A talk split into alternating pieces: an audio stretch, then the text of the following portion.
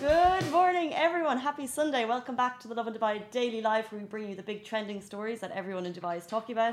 We are a little bit later than usual. Usually we go live at 8:30-ish, I would say.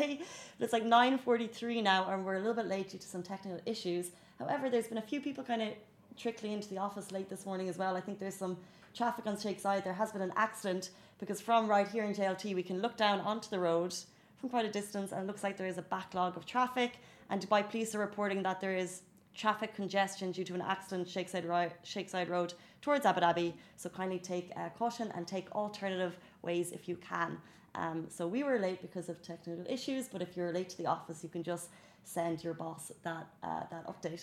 Okay, so this morning we're going to be talking about the coronavirus updates. There's some more cases recorded in the UAE over the weekend.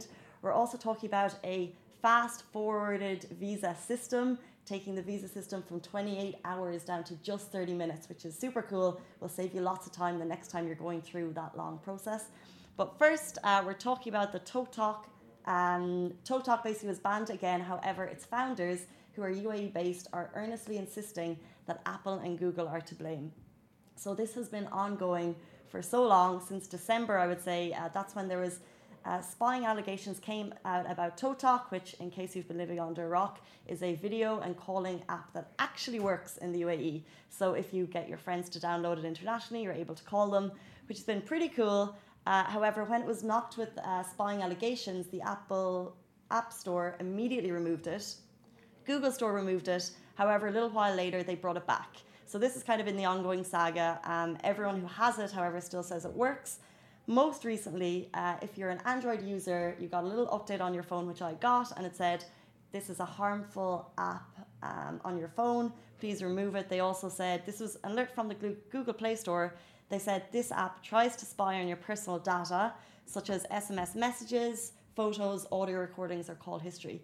That is a huge allegation.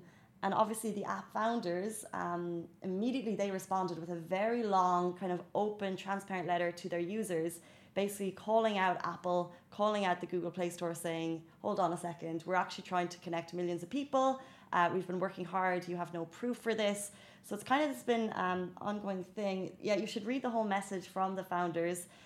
What's interesting is we posted this story kind of saying, okay, Google Play Store calling in a spying app. However, this is what the app founders are saying. And I thought what was very interesting was the response from our readers. So before we get into it, Chai, do you use? Oh, you have an Apple. Do you use? I have the app. I use it. ToTok? Yeah. And did you get the message about the harmful updates? No, because I actually installed the app like when it launched, and then it's been out of the Apple Store, but I still have it. This is the thing. So although it's not on the Apple Store anymore. If you had it before, if you got in early, then you still have it. And does the fact that a Google alert saying that it's a spying tool, does that affect how you use it? Will it affect you using it? To be honest, in today's day and age where like every app is a spying tool, every app takes information off your phone. Like, I don't know why people are making a big deal out of it. Like WhatsApp does it, Facebook does it. I don't see what's happening right here. Why are they picking on the small apps? This is exactly what all our readers have said. I thought there'd be a couple of people saying delete it now, but all of the people were basically like, Apple and Google keep attacking ToTok. I don't know why. I don't know about iPhone warnings, but Google Play Store kept bothering me to delete this app. It's so annoying. Someone says, yes, but I ignore it. We just don't care. We just enjoy it because you're just enjoying calls. Someone else said, I'm not a politician or a public figure, and therefore I'm just going to use it. Which I think is interesting because they're saying their privacy is less important than a politician or public figure. Or they're saying, yeah, so then therefore no one is going to be targeting their phone exactly. But that's the thing, right? Again, every app you install, they ask for, can we have access to your phone? Can we have access to your files? Can we have access to your contacts? Exactly. It's the same thing. I don't see what's different right here. Because I think we all download apps, and I'm just, especially if I go on to websites, new websites, and I just accept the privacy, accept whatever it allows me, so I can view the whole website. I don't even bother read the things, and I think that's a lot of us. So we probably, in most cases, give away access to a lot of things on our phone. So, and then ToTok is getting a lot of shade right now It's currently been, however, although you can't get it on the Google Play Store, the founders did say that if you're an Android user, you can still get Huawei, Oppo phones, ZMO phones, I probably pronounced that wrong, and also on the phone makers' app stores, and also you can go directly onto the ToTok website to get it. So if those alerts don't bother you, it's still available to get on your phone. Guys, if you're listening right now and if you're using it, did those alerts bother you? Are you still going to continue to use it? I'd love to get your thoughts on it. I don't have the app, but because this is like a small shout out to Eddie Salat, I have 400 international minutes, so I don't really use it. Yeah.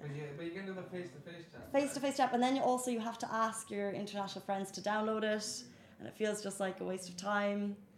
Because it's been so long without calls here, I've just gotten used to it. All right. But I think if we had WhatsApp calls and then they were taken away, then I'd probably look for alternative method. But because it's been so long, I'm just used to the fact, and because I have got a great, it's like 200 dirham, 400 minutes, 24 gigs. Thank you, Eddie's lot.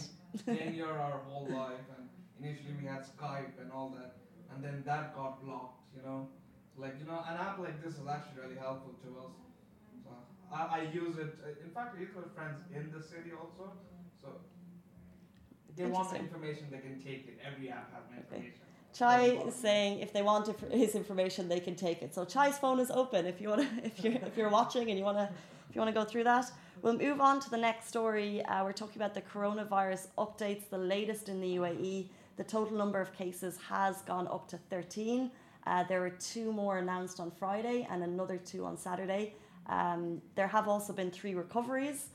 The latest is an Iranian 70-year-old visitor and his wife, who's 64. Apparently, the 70-year-old is in intensive care. His health is unstable, but he's getting the best care with UAE Health Services. Also, over the weekend, we saw a massive spike in South Korea, and there has been a death in Italy and in Lebanon. I think they've confirmed their first case of the coronavirus.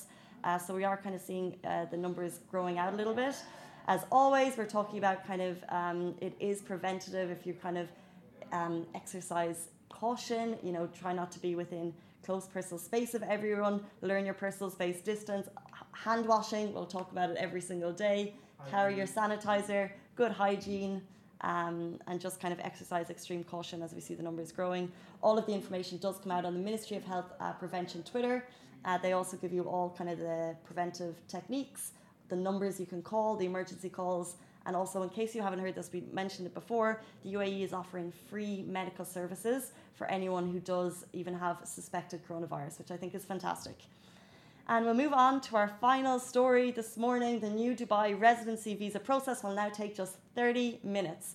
This is so cool. I love when we get these kind of smart updates from Dubai. This one was announced by His Highness Sheikh Hamdan bin Mohammed bin Rashid Al Maktoum, Crown Prince of Dubai, who visited the new Salam Medical Service Center.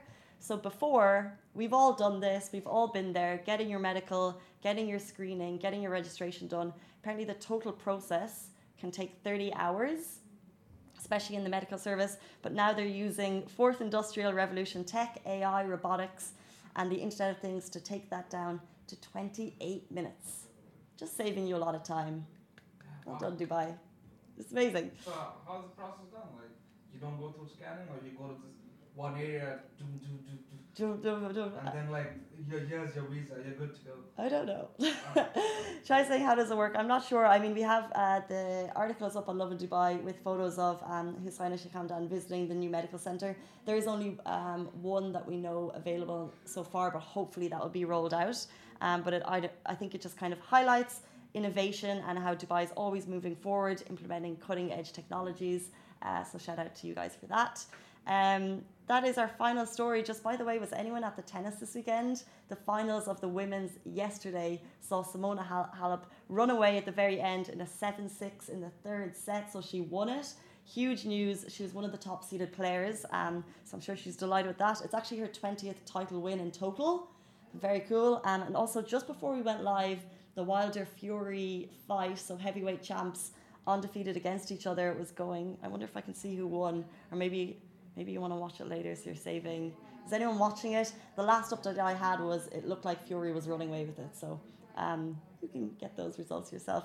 We'll be back to you tomorrow morning, same time, same place. If you listen to podcasts, you can also find us on Google Podcasts, Angami, iTunes, Spotify, wherever you get your podcasts. We have this live there.